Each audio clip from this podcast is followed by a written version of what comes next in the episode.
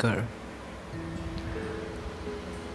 In this world of 8 billion people, almost 90% of us are trying every day to control our anger. But most of us fail at the time it comes. We pretend that we have controlled it, but at the end, when it comes, we all fail. Why? Why are we just not accept it, that we fail at it, but we can try and control it? Until unless we don't try and accept it first, we won't be able to just control it.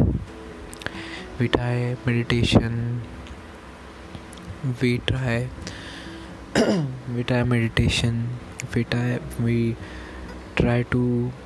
our thoughts aside, we try to put our feelings aside, but it just doesn't happen sometimes.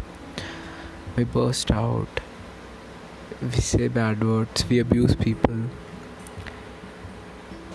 and we do things that we regret it later. We take revenge.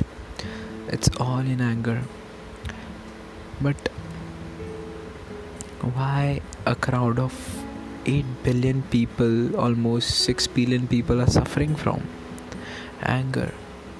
It's just an internal thing. You are the person who should be able to control your anger, your emotion, your feelings, your happiness, your sadness. I mean, it's not something which comes naturally. It happens within you, and you are your own creator of feelings, thoughts, emotions. If you don't believe it, then you can even create a feeling. Just take a feeling of hugging a dog, and just indulge in that thought. Think about it. Think of your favorite dog, cat, or any animal that you love, and just imagine of hugging them so tight.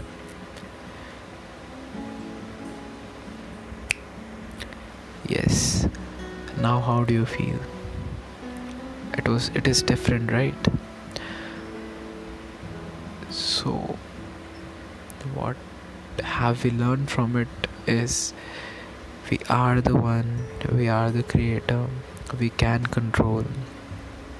It's just not about controlling, it's just shifting your emotion from anger to peace.